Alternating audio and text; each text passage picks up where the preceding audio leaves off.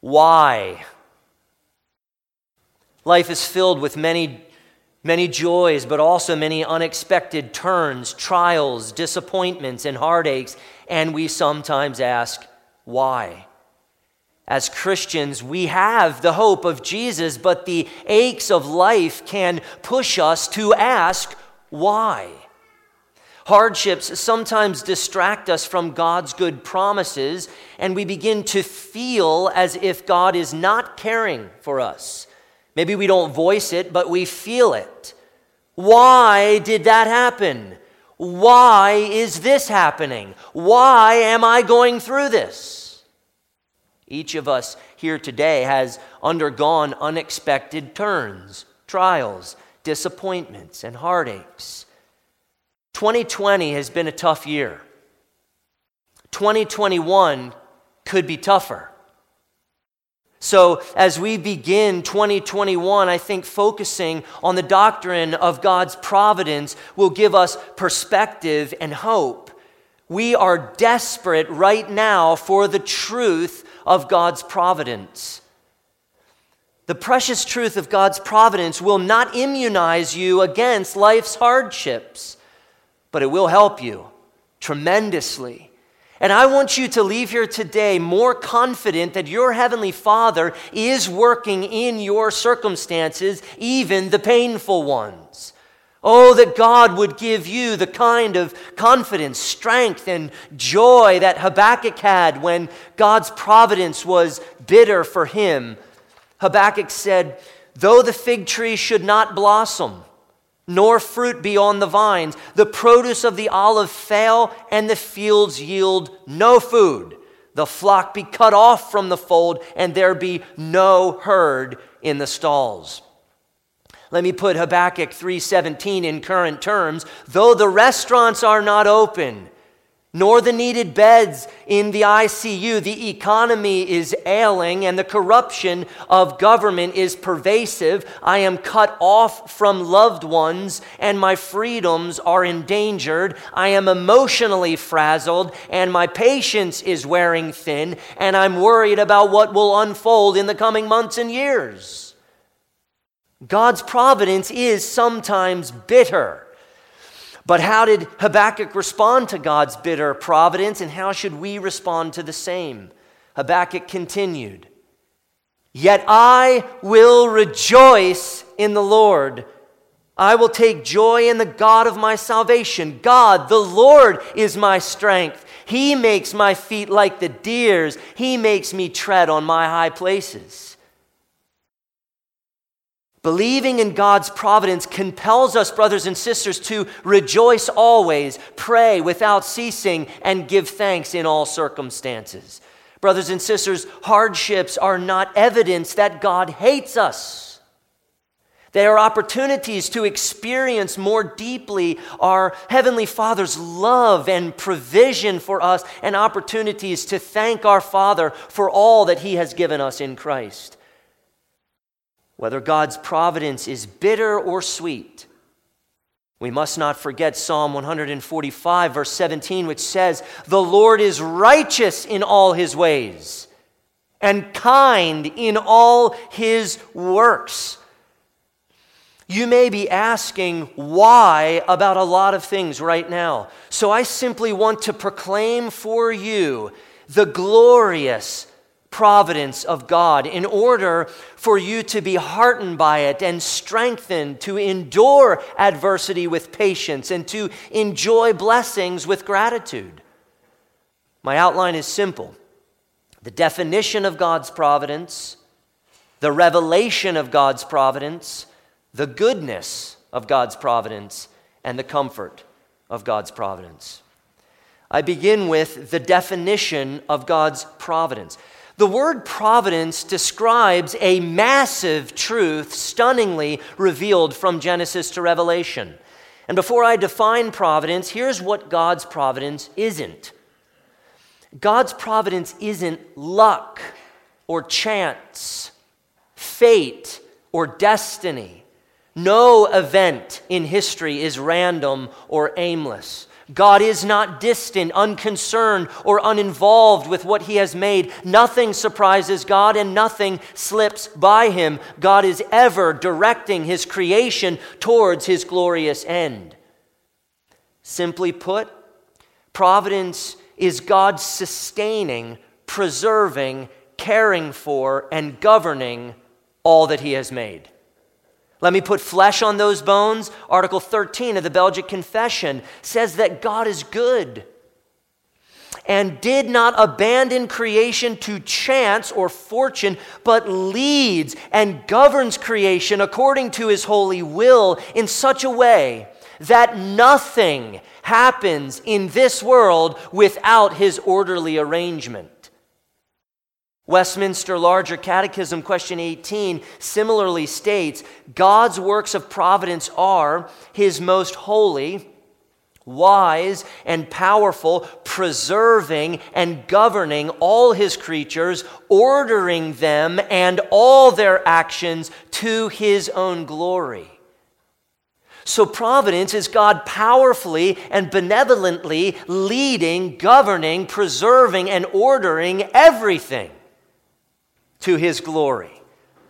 The Westminster Confession of Faith adds God, the great creator of all things, does uphold, direct, make willing, and govern all creatures, actions, and things from the greatest even to the least by his most wise and holy providence. And the confession adds that God does this according to his infallible foreknowledge and the free and unchangeable counsel of his own will to the praise of the glory of his wisdom, power, justice, goodness, and mercy. Brothers and sisters, everything in life is from our Heavenly Father's kind hand meant for our good. Everything. Do you believe it? I'm reading Herman Bavinck's really good book titled the wonderful works of God. And Bavinck says that providence is an activity by which, from moment to moment, God keeps the world in existence. Bavinck is simply expressing Hebrews 1 3. He upholds the universe by the word of his power. God makes the sun burn and rise upon the earth. God makes the rivers flow. God makes the seasons change. God fills grocery stores. God appoints and deposes political leaders, whether elections are just or unjust. God opens and closes businesses. God puts the rhythm in your heart and the air in your lungs and stops the beat and empties the air at his appointed time. God is sustaining, leading, guiding, and governing creation unto the achievement of his perfect will and glory by the sheer power of his word. And if it is not so, our salvation is lost, as is all hope and all meaning in this life. And though God is holy and does no evil, nor is he responsible for evil, nevertheless, evil ultimately works inside of his decretive will for his good purpose. This is the providence of God, and this is our hope.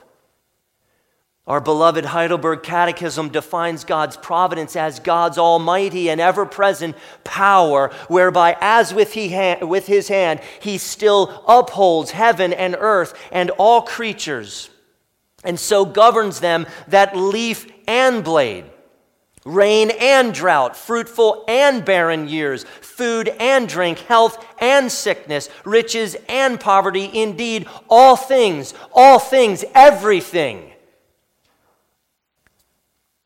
come not by chance, but by his fatherly hand. Now, if you believe that, you will see God working when others don't see him.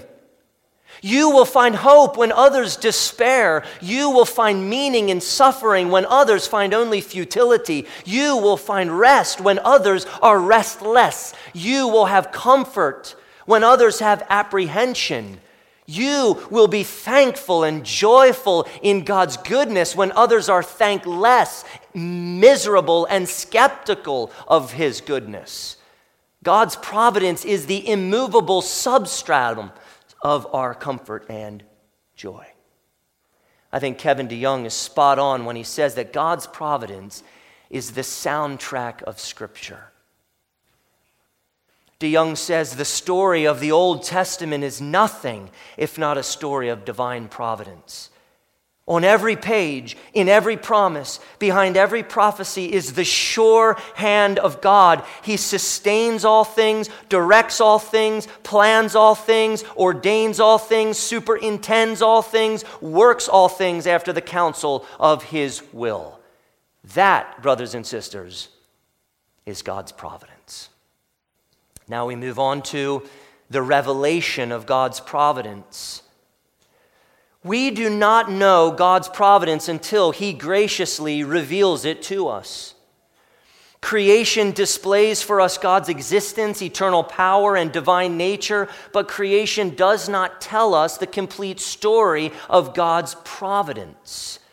God expressly reveals His providence to us in the Bible. Now, this point may be a little bit like drinking from a fire hose. All right, and I intend it to be that way. I want you to be inundated with evidence from Scripture so that you are persuaded of God's providence, so that you will grow more confident in God's providence, and that you will find more comfort in God's providence. So, behold, brothers and sisters, God's glorious providence with me. In Exodus 9 13 through 16, God's message for Pharaoh through Moses was I will send all my plagues on you yourself and on your servants and your people, so that you may know that there is none like me in all the earth. For by now I could have put out my hand and struck you and your people with pestilence, and you would have been cut off from the earth. But for this purpose I have raised you up, to show you my power, so that my name may be proclaimed in all the earth. God's humbling message to Israel in Deuteronomy 8:18 was, "You shall remember the Lord your God, for it is he who gives you power to get wealth." That he may confirm his covenant that he swore to your fathers as it is this day. God says in Deuteronomy 32, verse 39, See now that I, even I, am He, and there is no God beside me. I kill and I make alive. I wound and I heal, and there is none that can deliver out of my hand. Psalm 33, verse 10 states, The Lord brings the counsel of the nations to nothing, He frustrates the plans of the peoples. Proverbs 16 expresses God's providence in, in various verses. The Lord has made everything for its purpose, even the wicked for the day of trouble. The heart of man plans his way, but the Lord establishes his steps.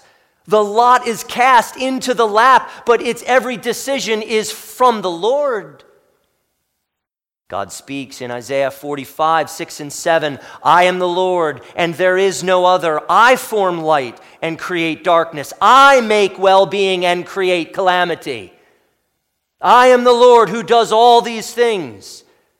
God adds in, in Isaiah 46, 9 and 10, I am God and there is none like me, declaring the end from the beginning and from ancient times, things not yet done, saying, My counsel shall stand, and I will accomplish all my purpose.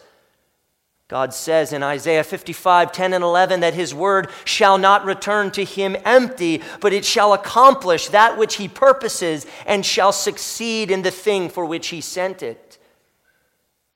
In Daniel, we perhaps remember this extraordinary experience of Nebuchadnezzar and in Daniel 4:35 Nebuchadnezzar declared, "He does according to his will among the host of heaven and among the inhabitants of the earth, and none can stay his hand or say to him, what have you done?"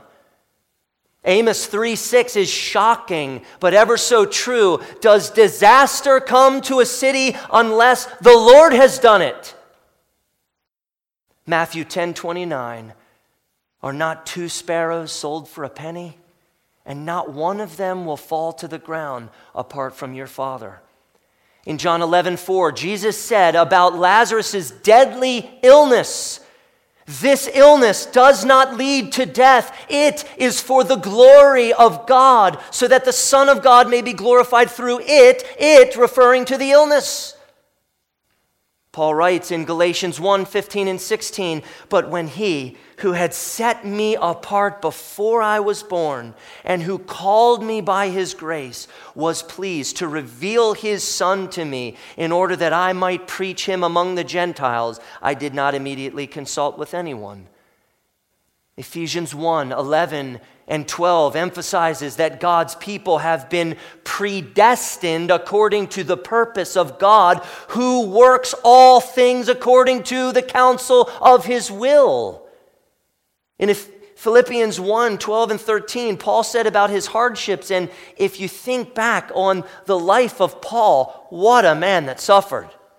Oh my goodness. And Paul said about his hardships, I want you to know, brothers, that what has happened to me has really served to advance the gospel so that it has become known throughout the whole imperial guard and to all the rest that my imprisonment is for Christ.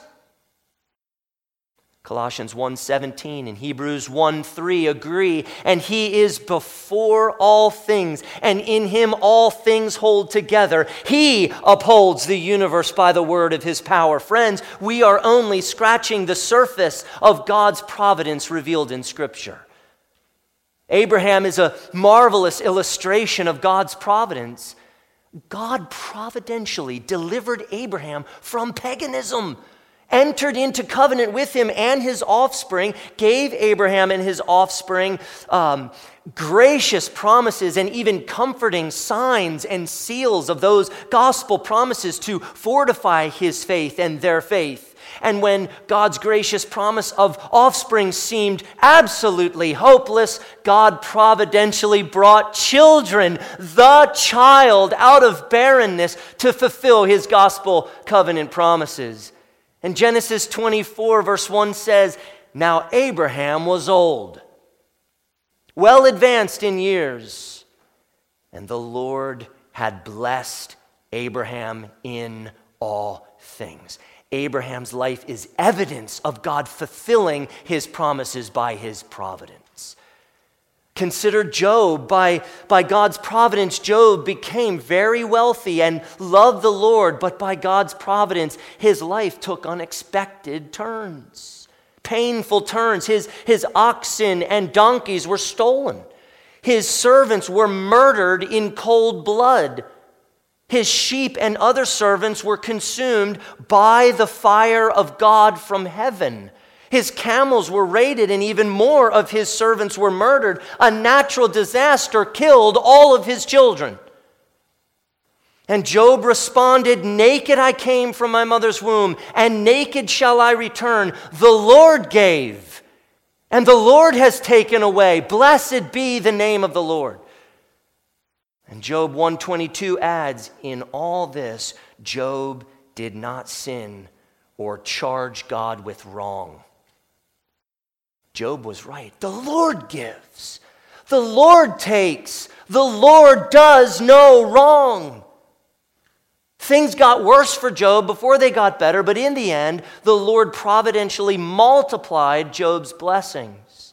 And when Job's siblings and, and his friends came to him in the end, when things were restored, looking more hopeful, Job is still in pain. They came into his home and they ate with him, and scripture tells us they showed him sympathy and comforted him for all the evil, or we could say disaster or adversity or trouble that the Lord had brought upon him. God hates evil. God does no evil, yet God is sovereign over evil and ordains it unto his good purpose. One of the most striking revelations of God's providence is the extraordinary life of Joseph. God providentially blessed Joseph with tremendous success, but used tremendous suffering to do it. Joseph's brothers hated him. His brothers eventually sold him into slavery. Not good. And he was taken away very painfully from his family to a foreign land. Sibling rivalries can be extremely painful. This one especially so. As a slave, Joseph rose to prominence in Potiphar's house.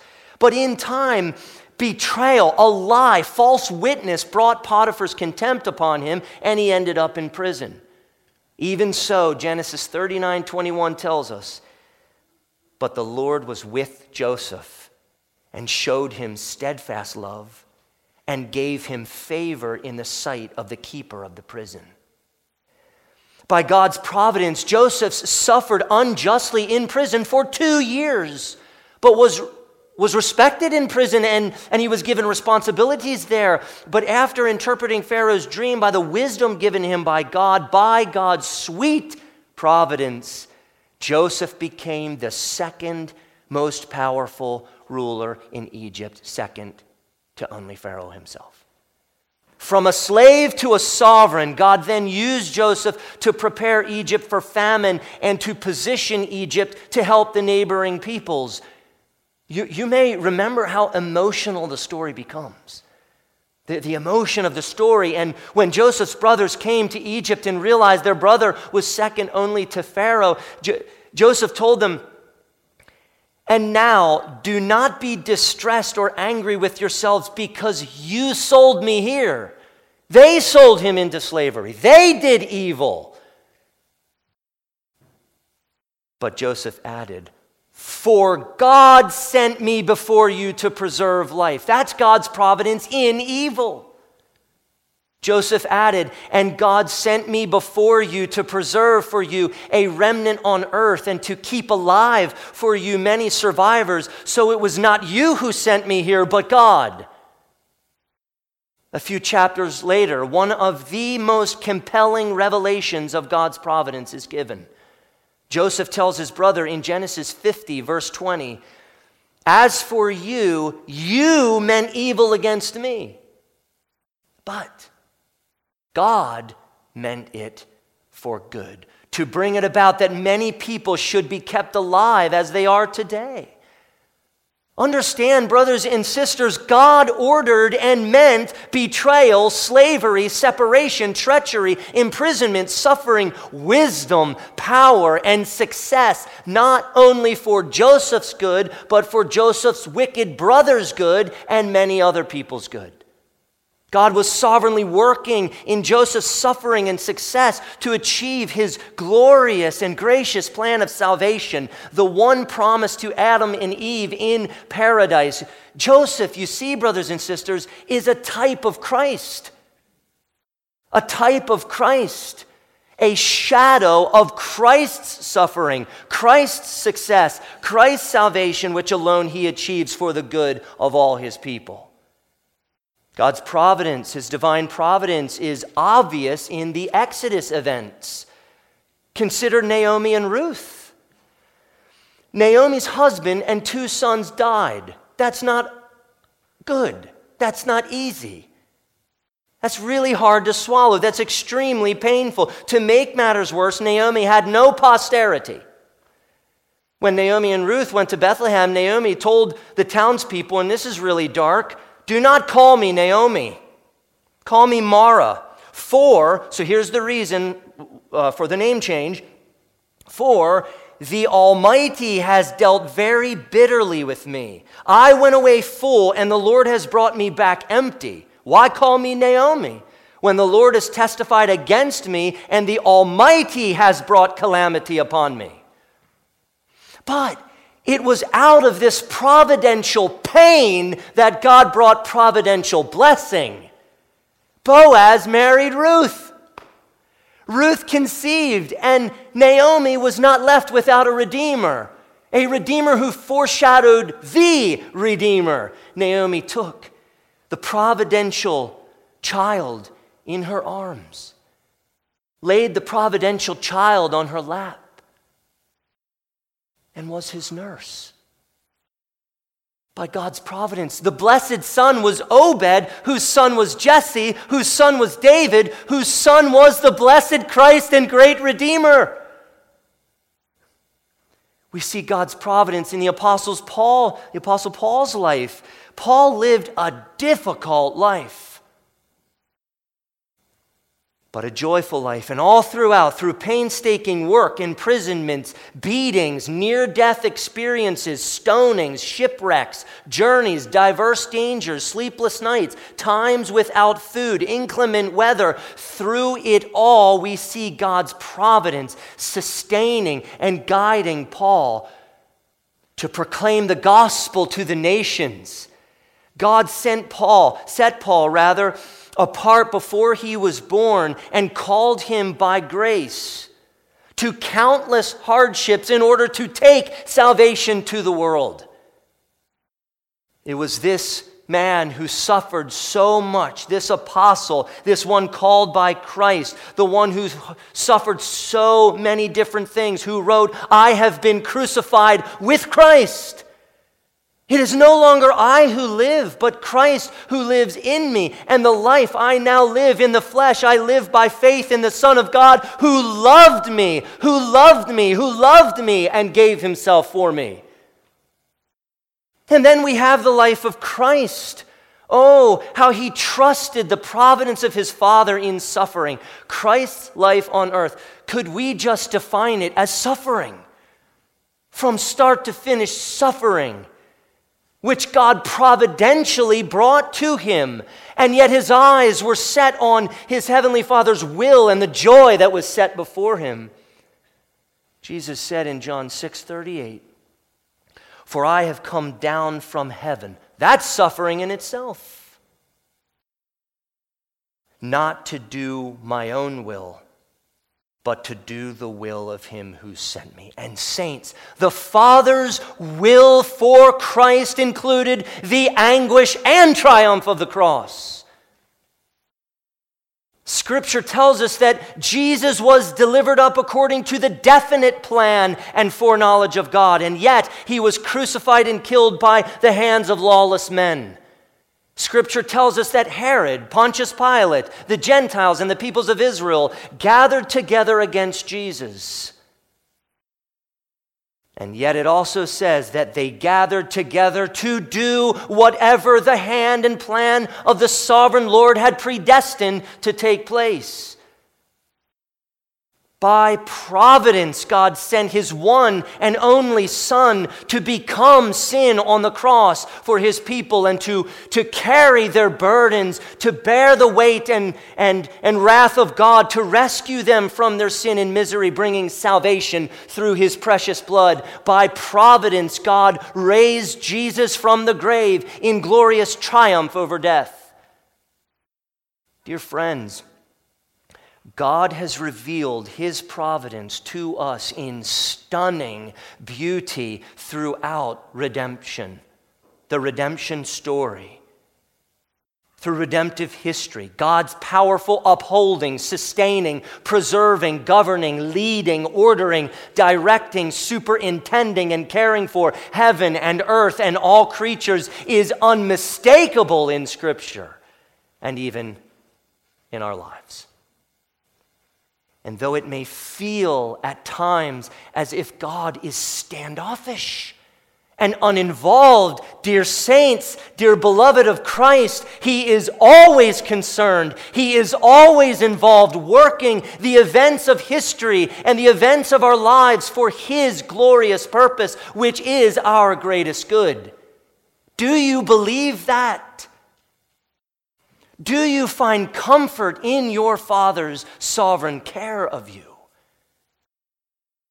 God's providence is a marvelous and comforting doctrine, but not an easy doctrine. Because it doesn't immunize us from pain, from deep pain, but it does give us hope in the pain. It does give us confidence in the pain that our loving Father he loves us so much and He is always working for our good. COVID 19 and the associated isolation, lockdowns, orders, and masks, a controversial election, racial tension, riots, looting, violence, an unprecedented breach of the Capitol building and its associated deaths and controversy, struggling businesses, closures, and economic losses, uh, canceled school events and programs, and athletics, rapid changes to education, loss of loved ones, stressful marriages and parenting, modified holiday traditions, and on and on and on. And you and I may be wondering why. Why? These frustrations and griefs might be distracting you and me from God's good and certain promises and blessings. With all that's going on in the world, we may be forgetting that God is providentially upholding, sustaining, preserving, governing, leading, ordering, directing, superintending, and caring for heaven and earth and all creatures. And He is doing this for your good, and He is doing this for my good. Our good, brothers and sisters. Do you believe that God decrees pleasure and pain? Gratification and grief, lucre and loss for His glory and your good. Does God's providence hearten you? True faith is confidence in God's providence. This brings us to the goodness of God's providence. And I hope that you know the goodness of God's providence without me having to explain it. It is a comforting truth. Psalm 145 17 is true, brothers and sisters. The Lord is righteous in all his ways and kind in all his works. He is righteous and kind in bringing tragedy and righteous and kind in bringing ecstasy. The refrain of multiple Psalms is, Oh, give thanks to the Lord, for he is good, for his steadfast love endures forever. And those lyrics, they were relevant for Israel in prosperity and relevant for Israel in adversity. True faith is confidence that God is being righteous and kind to his people when their world falls apart and when they are on top of the world. Kevin DeYoung is profound when he says, He does not merely turn hard situations for our good, He ordains hard situations for our good. He does not merely turn hard situations for our good, He ordains hard situations for our good. And if that unsettles you, if that makes you uncomfortable, simply consider Christ. The life, crucifixion, resurrection, ascension, and glorification of Jesus Christ, God ordained horrific things for Christ, his one and only Son, unto his and our triumph and eternal glory. Saints, in our flesh, our sinful flesh, we are inclined to despise the providence of God. Human nature revels in delusional independence. Instead of resting in God's providence, being thankful in God's providence, praising and worshiping God in His providence, human nature pushes us to be frustrated and angry, to grumble and complain against God's providence, and to ultimately resent God. This is not how the Lord Jesus Christ responded to God's providence. Christ always glorified God, even in the most painful parts of his life and death. We need our Father's grace and Spirit to receive this doctrine by faith and to find comfort and joy in it. We need His grace, we need His Spirit. We must be humble and meek, confessing that we are not self determined or independent, but instead we are God determined and dependent. The doctrine of God's providence is meant to drive us to Christ in true faith, trusting our Father's goodwill for us and depending every day on His grace and Spirit. Saints, I, I want you to consider this point. Many people reject the gospel, just walk away from God. I have no interest in those things because they credit themselves for the good things and they resent God for the bad things. They do not see God's goodness in pleasure and pain. They can't because they do not know or trust God as their Father. They do not know that God is a good Father and all his ways are righteous and kind. They can't see it. And so they allow their circumstances instead of God's promises to determine their unbelief towards God's providence. But everyone, everyone who trusts Christ sees in their pleasure and in their pain the love of their heavenly Father working for their good. God's providence is the lens through which they look to behold God's goodness, their Father's goodness in all of their life. Lastly, the comfort of God's providence. Herman Bavinck wrote, the confession of the ever wise counsel of God is a source of rich comfort.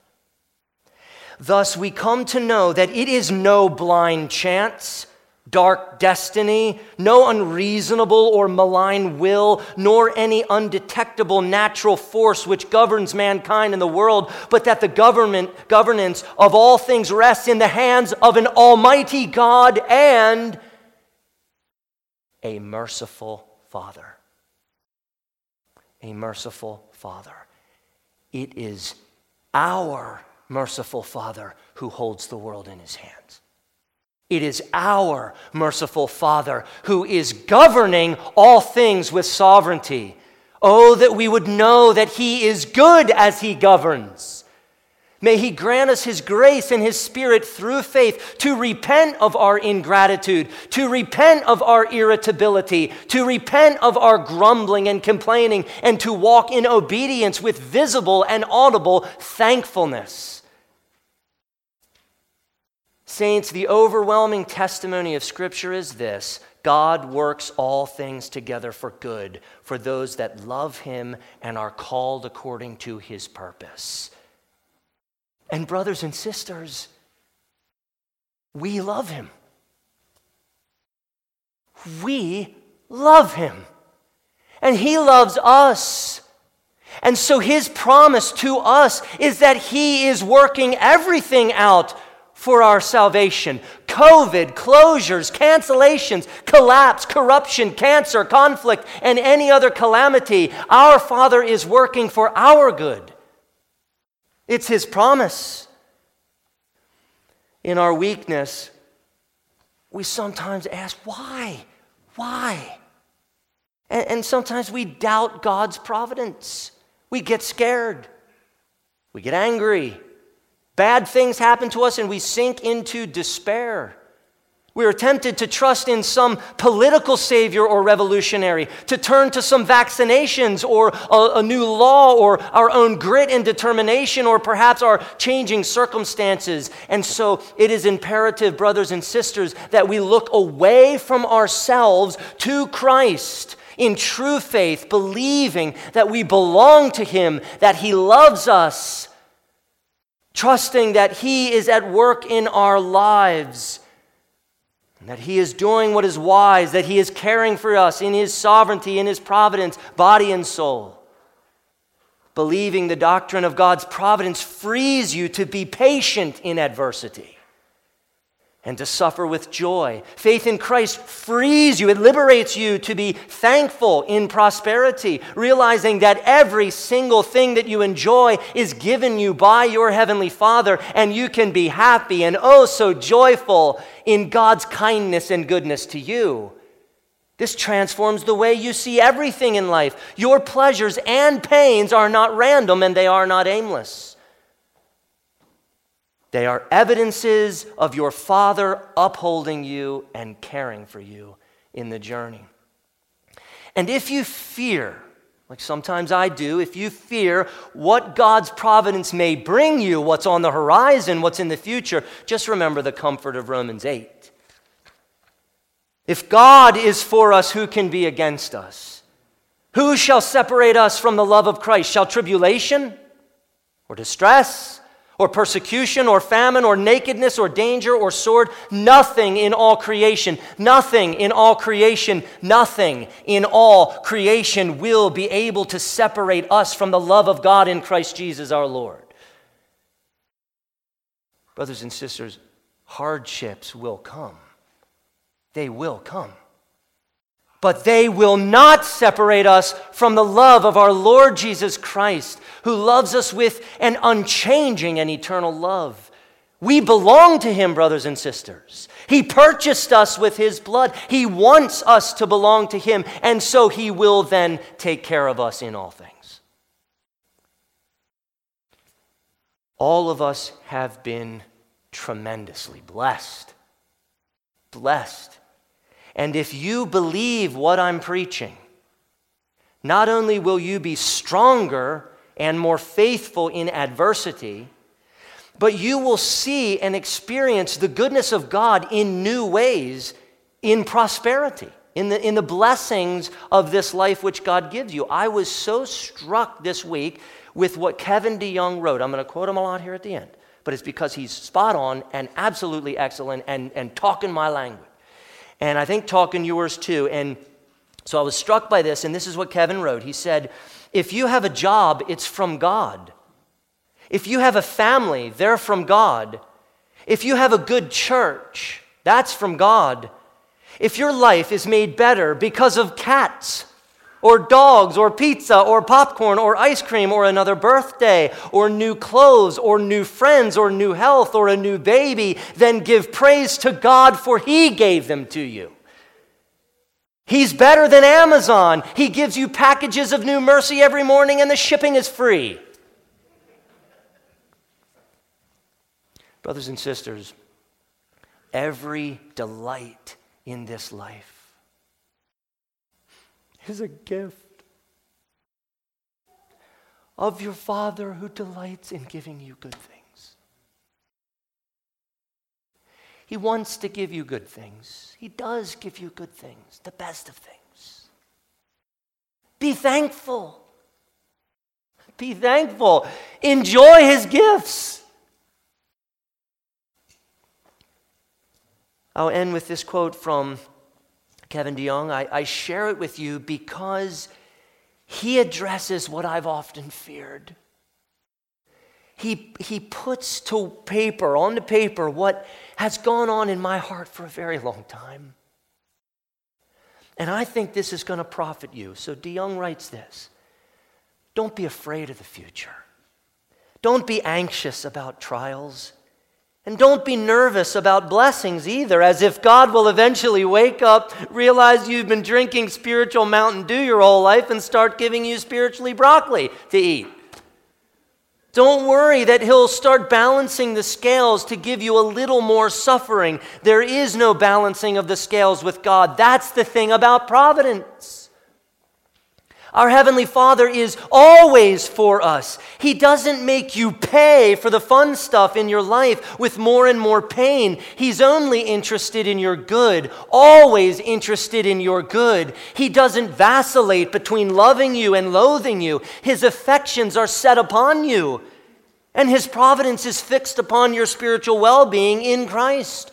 That's the story of the Old Testament and your story too, no matter what your chapter is like and how you would have written it differently. Our God plans our way and gets his way, and his ways are always good.